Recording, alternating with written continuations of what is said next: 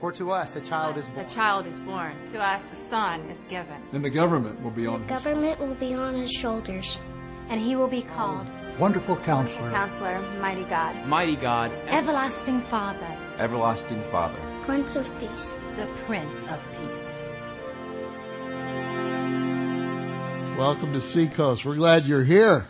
I want to welcome those of you who are joining us right now uh, from an offsite campus or on the internet uh, or maybe in a podcast. We're glad that you have chosen to join us also. And I want to take just a minute to uh, speak to some of my friends who uh, have churches in um, the Midwest and in the Northeast who have had to cancel today. And some of you are on the internet. I know that. Uh, we're praying for you. And uh, you can move. I mean, God will bless you in nice, nice places. And can I tell you that a white Christmas is just not all that it's cracked up to be? Um, if you want a white Christmas, this is how we do it here. You go to the beach, get you some sand, and uh, then decorate maybe some lights on a palm tree, uh, kick the air conditioning up, throw a log on the gas stove, and that's Christmas. That's that's what I'm talking about, right? Right? Okay, good, good. And uh, here right now, uh, it is raining sideways, or it was, but at least it's a warm rain. And uh, so we're glad we're glad you're here. I hope you're enjoying Christmas. I, re- I know I really am. Let me uh, let me ask you a question. All right, as we as we begin our our service today and our, our message today, let me, let, let me ask you a question.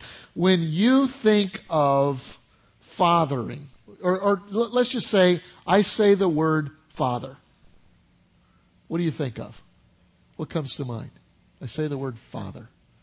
Um, for some of you, it's really good thoughts. I know when I say that with my kids, they have wonderful, warm uh, feelings. Maybe you had a father or have a father that very involved in your life and it's been good. Nobody's perfect. None of them are. But you got a good dad, you know, and that's kind of a good feeling and a good thought. That was, that was mine. My father's a good guy and you know, very involved in our lives uh, as we were growing up. Good thoughts, good thoughts, good feelings. For others, when I say the word father, it's a little bit awkward. Kind of like this. Yeah. Mr. Hobbs, it's me on the intercom. Go ahead. Yeah, I think someone sent you a Christmas gram. Dad! All right, uh, Let's get it over with. I walked all day and night to find you. You look like you came from the North Pole. That's exactly where I came from. Santa must have called you. Oh, yeah, sure. He uh, just got off the cell phone with me. You did? So, go on. Go on with what? Well, I, are you going to sing a song or something, or can I just go back to work? A song? Uh, yeah. Anything for you, Dad. Um, I, I'm, I'm here with my dad, and we never met, and he wants me to sing him a song. And um, I was adopted, but you didn't know I was born. So I'm here now. I found you, Daddy. And guess what? I love you. I love you. I love you. Well, that was weird. You know, usually guys just, uh, you know, put my name in the jingle bells or something. It's me, Buddy. Who sent this Christmas gram? What's a Christmas gram? I want one. I think we should call security. Good idea. I like to whisper too. It's okay, Walter's my father. Well, your dad's busy right now. Okay, I'll come back later. Yeah, you know, you're not going to come back for a while, okay? You're going to go back to Santaland. Okay. Nothing says Christmas and fathering like Elf, right? So for some of us, father, dad, really good feelings, others awkward. And for some, honestly, in, in a house this big or maybe in the campuses or wherever you might be listening, uh, when I say father, it brings painful memories. Brings painful memories and painful thoughts. And, uh, and I, I know it's that way for some of you. I have a friend um, that we grew up together and then we uh, went to college and got involved in life and kind of lost touch with each other for about 30 years, really. And then uh, we reconnected uh, five or six years ago, It's been really cool because we were good friends growing up, and now we're real close close friends. And um, so when we were reconnecting, we were having coffee one day, and he asked me. He said, uh, "What what's your biggest challenge in life?" I thought about it, and I I told him about some of you, and. Uh, and, and so I returned the question. I said, and what is your biggest challenge in life? And what you need to know about him is that he, um, he's at the top of his game. He's the best there is at what he does. And he has achieved success like neither one of us ever, ever dreamed about we were kids. He's the best of the best at what he does. And so I figured that his answer would be, you know, something to do with what he does. And he said, no, my biggest challenge in life is dealing with my feelings or has been dealing with my feelings toward my father. I thought, wow. I mean, we're nearly 50 years old and, um, you know, he, he's successful in what he does, and yet the thought of his father brings pain. And some of you can relate to that. Uh, but here's the problem is, is this, is whatever our image of our earthly father is, impacts how we view God. And, and impacts whether we can really relate to him, whether he is, um, actually can, can, do things in, in, our life that he desires to do. It's impacted either positively or negatively by the image of our earthly father. And that's a problem. Now, God knew that. And our series right now that we're doing uh, for Christmas is All I Need for Christmas. Not all I want for Christmas. It's all I need for Christmas. And we're studying Isaiah and the Christmas prophecy where he talks about the child that is to be born. And he says, in the child that is to be born, and in fact, the child was born 700 years after Isaiah, 2,000 years ago for us. Um, he, he said, when this child is born and it comes in as a gift from God for Israel and for you. He said, here's what he's going to be like. He's going to be called Wonderful Counselor because that's what you need. You need, how many of you would agree that in the times that we live, it would be helpful to have a wonderful counselor, somebody that can kind of help us through. And we did a week on that. He said, here's what, what else you're going to need. You're going to need a mighty God. How many of you think in a time like, in times like this, we could use a mighty God? Okay? So he's going to be a mighty God. So we talked about what that meant last week. And then he says something really interesting. He says, he will be called everlasting Father. Everlasting Father. I mean, of all the words, I mean, think of all the words that God could have chosen in the world. All of the terms, all of the phrases to describe the gift of Jesus at Christmas and and who God is, and he chose everlasting Father. Why that about Jesus? We'll talk about that in a few minutes. But the point that I want to make is um, it's what you need. It's what I need. Because if we don't understand everlasting Father, we'll never be able to embrace the gift of Christmas.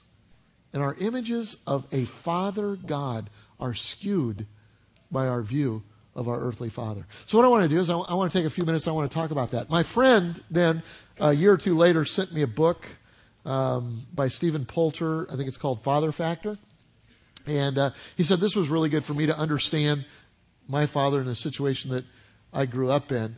Um, uh, and, and, so, and, so, and so I got it and I read it. And, and uh, Poulter kind of lists five fathering uh, styles. I'm not going to do a book review this morning. I'm just going to take his five fathering styles just as kind of a reference uh, at the beginning of our message and talk about maybe hit on where we all came from, how it impacts, then, then, then I'm going to add how it impacts our view of God. And then I want to take a, a few minutes just right at the end.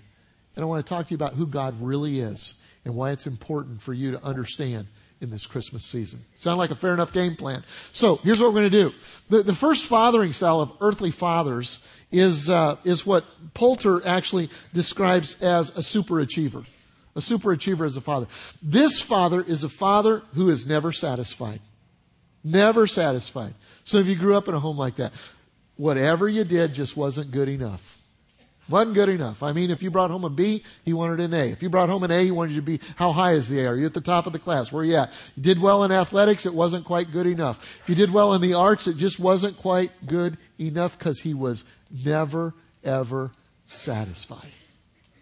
My, uh, my, my friend's father was like that. He was a hard guy. Real, real hard guy.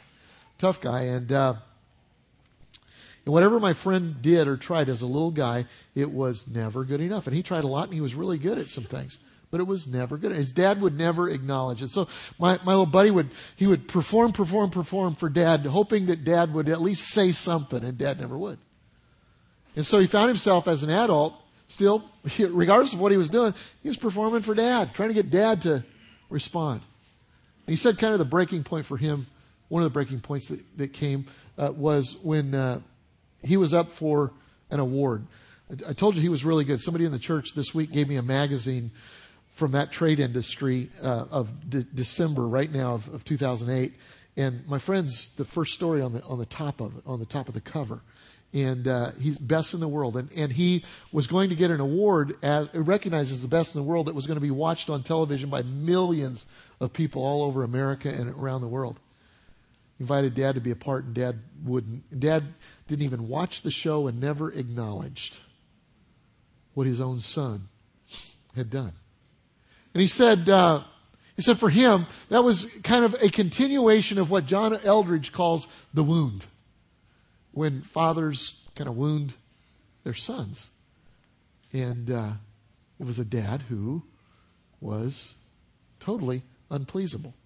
Now, the problem with that is that um, when we look at God and we see God through the lens of our earthly father, we see God as a father who is never satisfied. Never satisfied. And a lot of people even kind of are gra- gravitate toward a theology around that. And it's a works, works, works, works, works theology. But I've got to, I've got to, you know, it's never enough. It's never enough. And I got to work and I work and work. And is God really pleased? And we never sense God's smile. And so we keep working and doing more and doing more. And sometimes people, even that's their motivation to volunteer. I mean, we need volunteers. We, we, we need to volunteer. We need to serve. And the church has to, exist on volunteers. But there are some people that volunteer for everything out of a motivation that I hope God's happy with me. I hope this makes up for whatever it is that's got God upset in the past. Rather than volunteering out of a motivation that says, you know what, Jesus Christ died for me. God has done so much in my life. I just want to get back. That's, that's a motivation. But people who, people who kind of see their father God through this lens of it's never pleased and it's never enough. They work, work, work. They get burned out. They never sense God's smile. They give up hope for approval because he's like dad. And so it's important to understand that. Second fathering style is what Poulter calls a time bomb. And, and I say it's, it's a father who's always angry. It's a father who's always angry. Some of you lived in a home like that. You never knew what was going to make dad explode. I mean, it might be as simple as just, how was your day, dad? Boom, there it goes. And there's just emotional devastation all over the place. I, I have another friend that grew up in a home like that.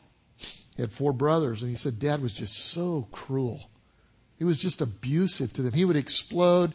He would physically abuse them. I said, How did that impact your relationship with him? They said, We hated him.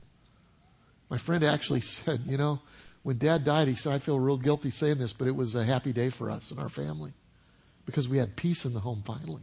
He said it was like it was like a war zone in our home. And unfortunately, a lot of times when when when you've got a dad with real, real anger problems, they take it out on the kids. And, and you've got You've got abuse of all kinds physical abuse, mental abuse, verbal abuse, sexual abuse. When you're abused, how does that impact your view of God? Do you want to get close to a God who calls himself Father, who you see as angry and dangerous? I don't think so.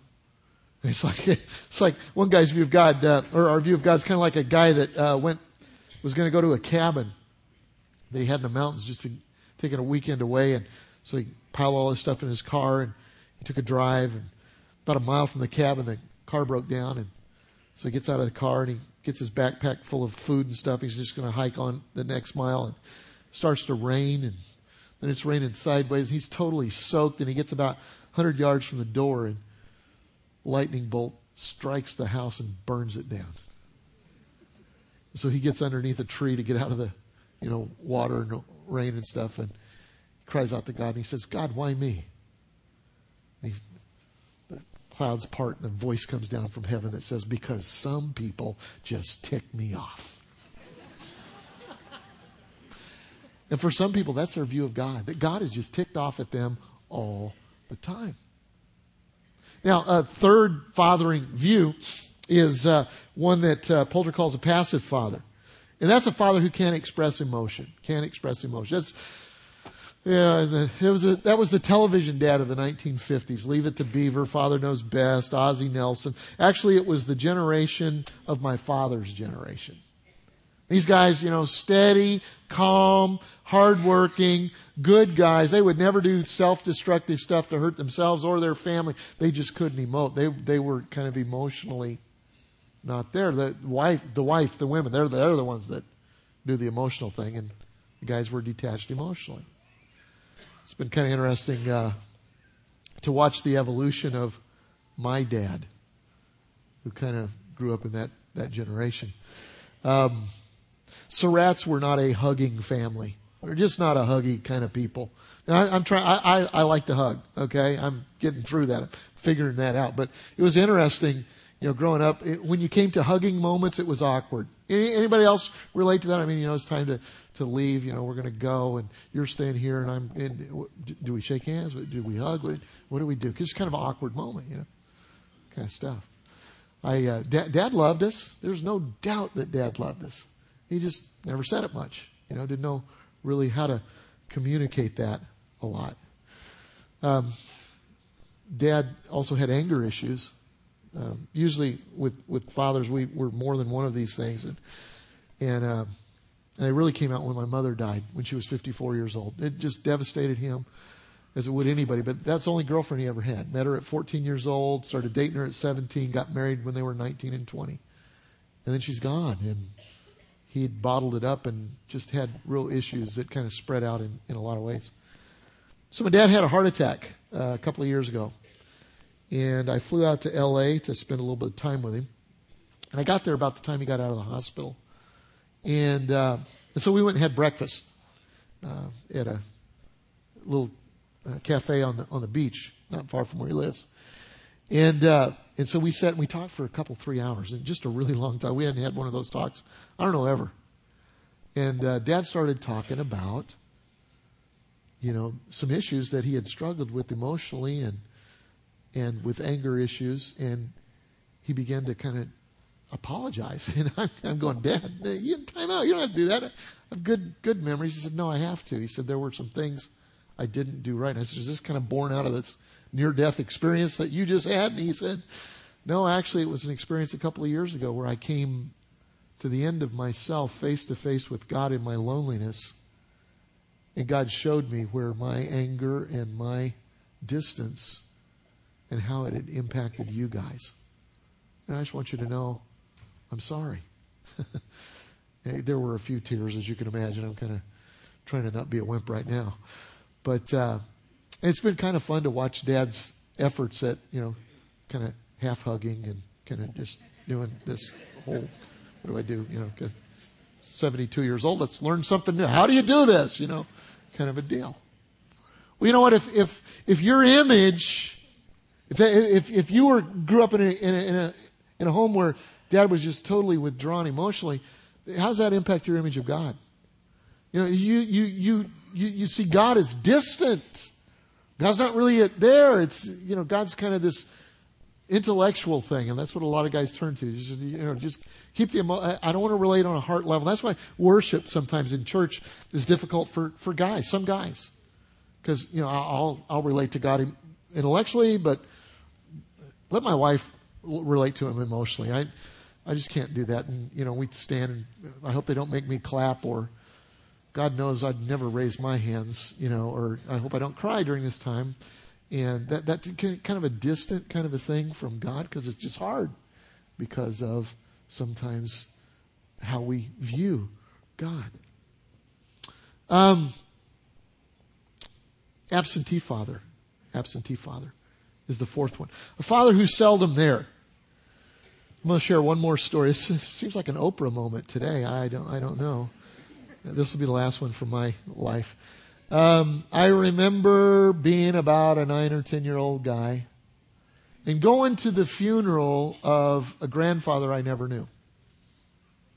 I would have loved to have known him. First time I ever saw him was in the casket at the funeral. Uh, it was his choice. Uh, when my mom was 10 years old, um, he left to go to the grocery store and never came back. Never came back. How can, let me tell you how that impacted my mother. Uh, anger, confusion, hurt, internalizing it, thinking it's her fault, and ultimately having a real hard time trusting, especially men. Impacted her marriage at first because every time my dad would leave the house, she would wonder, is he never going to, never going to come back? He abandoned them. Can you imagine how that impacted her view of God? You know, you want me to get up close to a God who is going to bail at some point when the time time gets tough? I mean, she she did it. She came to a real understanding of the last things I'm going to talk to you about today. Absentee fathering. See, if you were a family of divorce, you may have had a dad who was seldom there. Um, you may, in, so, you know, I know so many of us are various situations, and you may have tried real hard. Maybe you do try real hard, but sometimes it's the guy that just bails, like my grandpa. And uh, kids' response to it, dads that aren't there, are pretty predictable. They're going to have fear. They're going to have a lot of pain that they're going to bury, and and then let it translate into anger in order to cover cover the wound. Uh, some kids become overachievers, attempting to be the man their father never was. Some personalize the rejection and say, "Man, it's my fault." And but a lot of guys, especially young guys, take take it out in anger. They take their anger out on society and to the people who are the closest to them. We read about them all the time in the newspaper. It's the guys that are killing each other, and, and there's just anger everywhere. Young teenage guys and guys that have no respect for authority, because the only male authority they knew bailed on them. You know, they're not there. They're not there. How do you think they view God? I mean, here's this male authority figure. What, what am I supposed to do with that? And so it impacts the way we view God. The fifth uh, kind of fathering style is one that Poulter calls a compassionate father. And that's a father who's fully engaged. And can I tell you, that's what we need.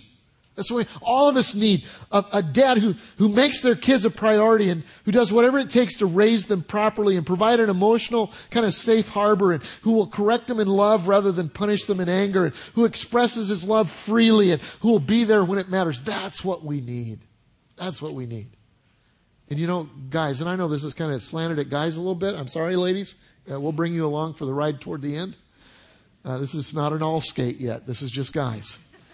Um, the here's here, here's here's the here's the deal. That's what we all need, but guys, it's also what we need to be. It's what we need to be. As dads, fathers, friends, we need to be that. So here's the deal. Where do you learn that? Who's going to model it? Now we come to the Christmas story. That's why Isaiah said 2,700 years ago, this is what you need. This is what the world needs. The world needs Isaiah 9 verse 6, a child who is born to us and a son who is given to us. The government will rest on his shoulder and he will be called Wonderful Counselor. He will be called Mighty God. He will be called Everlasting Father. He will be a model to all of us. Say, Jesus? Everlasting Father? What's up with that? I know about the Trinity, Father, Son, Holy Spirit. I'm pretty sure Jesus is the second one, Son. What's up with that? Well, I'm not going to do, you know, I mean, I'm not going to do uh, a whole treatise on the Trinity. I can't cover that in, you know, 20 seconds, but let me give it, let me, let me give you a shot at just a concept here. It's, Jesus is God. He is, he is all of those things. So much more than any of us can understand. But here's my role in life. I have several roles. Three of them are this. I'm a son to somebody. I'm a husband to my best friend and I am a father to four kids, and now I'm a grandfather to two more. So there's four roles. Jesus is referred to as the Son of God. He's also referred to as the husband of the church, the New Testament, and he's referred to as the father of us all. So they're, they're all they're all roles. But the important thing is this: is that he models for us who God is.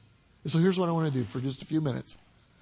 I want to take if if our earthly fathers and, and none of them are perfect and and we're we're all flawed to some degree or another, but if our earthly father uh, impacts how we view God, who is God really as our Father? What does it mean that Jesus is everlasting Father? Let me give you just a couple of thoughts. Number one, our everlasting Father is compassionate. He's compassionate. How do I know that? Psalm 103 and verse 8 says this The Lord is compassionate and gracious, slow to anger, abounding in love. What does that say about God? What does that say about Jesus? It says, first of all, He's compassionate. What does it mean to be compassionate? Man, when you're hurting, you want to go to somebody who's compassionate, right? Compassionate means they, they feel it. I want to go to somebody that feels it. You feel my pain. I'm hurting. It says the Lord is compassion. He feels. He feels your pain. He knows what that's about. It says that He is slow to anger. He's not mad at you all the time. God's not mad at you all the time. He loves you. Now, occasionally He disciplines you. He never does it in anger. He always does it for your benefit.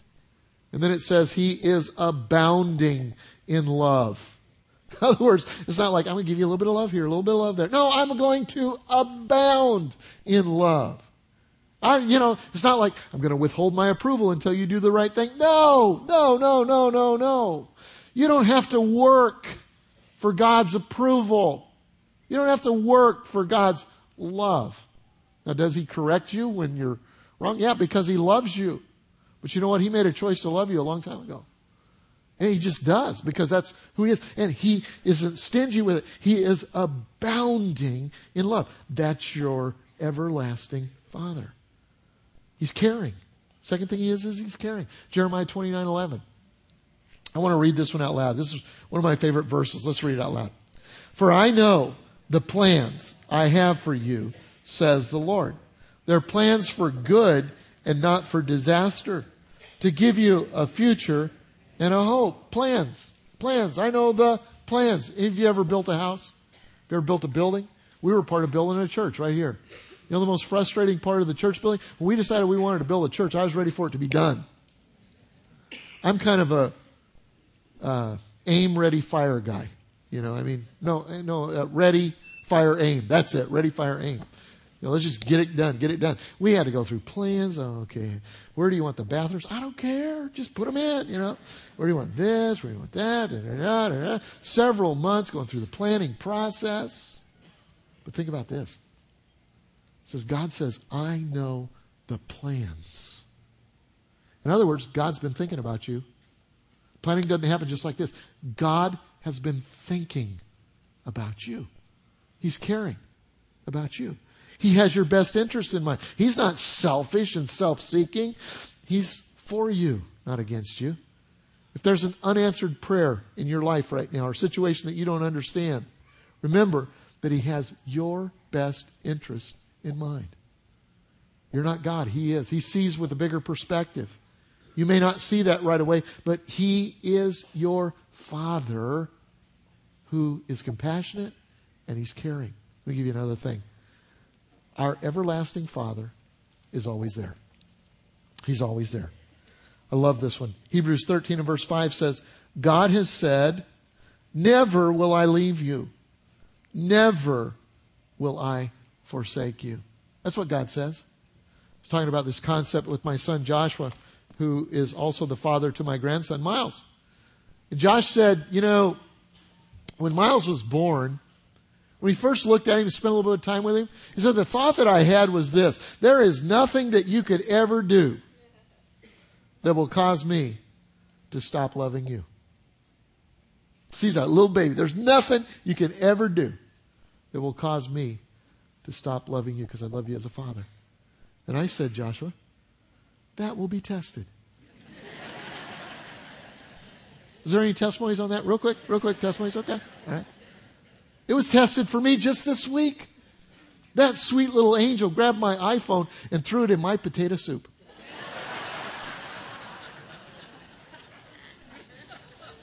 I was sucking soup out of my iPhone just to get it out of there, you know.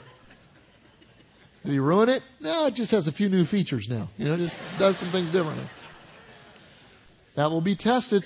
My son's love for his son will be tested. Here's a point I want to make. Listen to me very, very closely. That's the difference between earthly fathers and heavenly fathers. God's love is never tested for you. I don't care what you do. God made a decision that He was going to love you. It was such a strong decision that He said, you know, when they wander away and when they, when they sin, I'm actually going to make a way for them back into my good graces, not through what they have to do, but through Jesus Christ. I'm going to give my son as a gift.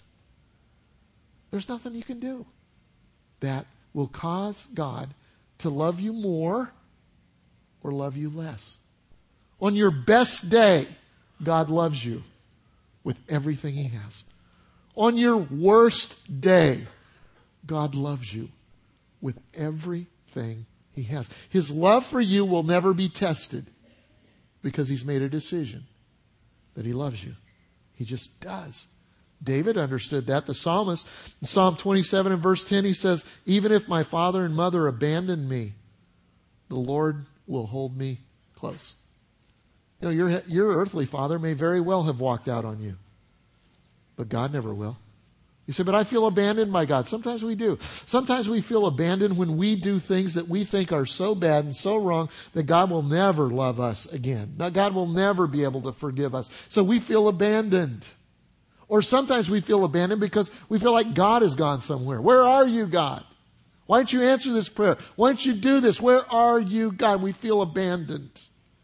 But you know what? If you feel abandoned by God, you're projecting feelings on Him that aren't His heart. Have you ever done that with somebody? Have you ever projected what you're feeling on somebody else and they go, I never th- felt that. That's not what I'm thinking. Well, we're projecting feelings on God that He never thought. In fact, Isaiah 49 and verse 14 says, Yet they may say, The Lord, my Lord deserted us. He has forgotten us. Verse 15, never. Can a mother forget her little child and not have love for her son too? Yet even if that should be, I will not forget you. See, I have tattooed your name on my palm. God's got ink for you. it's ink that can't be written away. Don't you ever forget it. Your Heavenly Father loves you, and He will never abandon you. I don't know who wrote it. I wished I did. But it goes like this. If God had a refrigerator, your picture would be on it. If God had a wallet, your photo would be in it. He sends you flowers every spring and a sunrise every morning, and whenever you want to talk, He'll listen. He can live anywhere in the universe, and He chose your heart. What about the Christmas gift that He sent you in Bethlehem? Not to mention that Friday at Calvary. Face it, friend. He's crazy about you. That's your Heavenly Father. That's who He is. Okay, how do you respond to that? I'm going to talk to you about response time. We, we have response time here at Seacoast. How do you respond to your Heavenly Father? How, how do you respond to a message like this today at Christmas? Let me give you four ideas. Number one, receive His love. Receive it. Receive it. You know, it is possible that someone could give you a gift this Christmas that you never opened and took advantage of. Would you agree with that? You never got the benefit of it because you never opened it. It will not happen with me because I open them as soon as I get them. My wife, however, wants to save them all till Christmas, right? It is possible that you could receive a gift, that someone could give you something very, very important that could maybe, you know, be, be the thing that helps you in this particular, you know, situation you're in or area of your life or whatever, and you never open it and it didn't do you any good. God has given Jesus Christ. It's what you need. 2,000 years ago, he was born in Bethlehem and he still lives today forever. And he, and he died for your sin. And there are some of you who have never received that. So here's the question you need to ask yourself during response time. Just ask this. Is God my father? Is God my father? You say, well, I, I thought he was everybody's father. Uh, no, he's not. He's, he created everybody. The Bible's very clear that he is, he's, he's creating a family right now, a spiritual family. And, uh, the gateway into that family is to be born again. And the way you're born again is to receive the gift of Jesus Christ. Acknowledge, you know what? I'm not a part of his family. I want to be. God, would you receive me based on Jesus Christ? And he will. So just pray. During our response time, just have a conversation with God. Say, God, I'm not sure I'm a part of your family, or I know I'm not. I want to be a part of your family. Did you know that there are people probably sitting with you today that are praying like crazy that you'll do that? because they want to be they want you to be a part of God's family forever. And so that's what the first thing you do. Second thing you do is embrace God's love. Maybe you're a part of God's family, but you really don't feel his love that much. Just embrace it. Take some of the principles I've talked about today and ask God during the response time, God, would you clear up this image of you that I have in my mind? God, thank you for loving me. Just say that. Thank you for loving me. That maybe you want to embrace or whatever and just say, God, I want to sense and feel your love. Just take a minute, just sit there and do it. Maybe some of the words to the songs will God will use to help you to feel His love. Okay? So the question is, have I ever felt His love? The third thing that you may want to do during response time is to re- receive strength from God's love. To receive strength from God's love. Um, my, I'm going to go back to my friend. I asked him if I could use his story. And he said, yeah. He said, I would love for you to. Uh, he said, he said this. He, he was excited about it. He said, you know, hopefully it will encourage people that they can get beyond stuff. He says it takes a lot of grace and forgiveness and work on yourself, but I'm living proof that it can be done. The most freeing liberation came when we were able to, without a doubt, make sure that their issues, father issues, don't become my issues. So, like abuse of any kind, it's still there. But God will help in our desire. It is possible to live above it and to be totally free. And he said, That's where I'm living. And you, honestly, there has not been reconciliation. His, his dad has not acknowledged anything. And you know what? If, if that's what it takes to live free in that situation, uh, that, that the person that has hurt you has to say they're sorry, that's something you can't control. But here's what you can do you can forgive your father you can forgive. You can forgive the one who hurt you. Was speaking to someone in the foyer just a few minutes ago and heard the message. she said, You know, she said, that's true. She said, uh, I was sexually abused by my stepfather. And she said, the moment of truth came for me when I was finally able to say to him, I forgive you for what you've done. And she said, then I walked away and I forgave my biological father for not being there for me because he was in prison. I thought, oh, incredible. And how's that impacting you today? She said, I walk in freedom. I don't have baggage. I don't have excess baggage, at least, from not forgiving. So maybe that's what you need to do. Maybe you want to go to the cross and maybe you want to just forgive and say, you know what? I'm not going to carry baggage into 2009. And here's the fourth thing you can do is to be changed by God's love. The question is this, am I committed to being a compassionate father? Hey, we're all flawed. We're all flawed. Maybe you heard a message like this and you went, uh, let's see. Style number one, yep, that was me or is me. Style number two, I'm there. Style number three, yeah, I'm there. Style number four, oh boy. Let's ask God to help. Just be willing to go, you know, maybe go to the cross and say, God, hey, forgive me, God. And then have a conversation with your kids or your family or whatever and say, you know what? I want things to be different. I want things, things are different inside of me and I want them to be different. You know what? That just may be the best Christmas gift you could give anybody this Christmas. All right? So, let's respond to God. I'm going to pray for you and uh, I'm just going to ask that you do what God wants you to do. Lord, we thank you for our time with you today. Thank you for being everlasting Father. Uh, God, I just pray that you would do a deep work in our hearts. today as we acknowledge you and God, I pray that your kingdom would come in this place and that your will would be done. In Jesus' name we pray. Amen.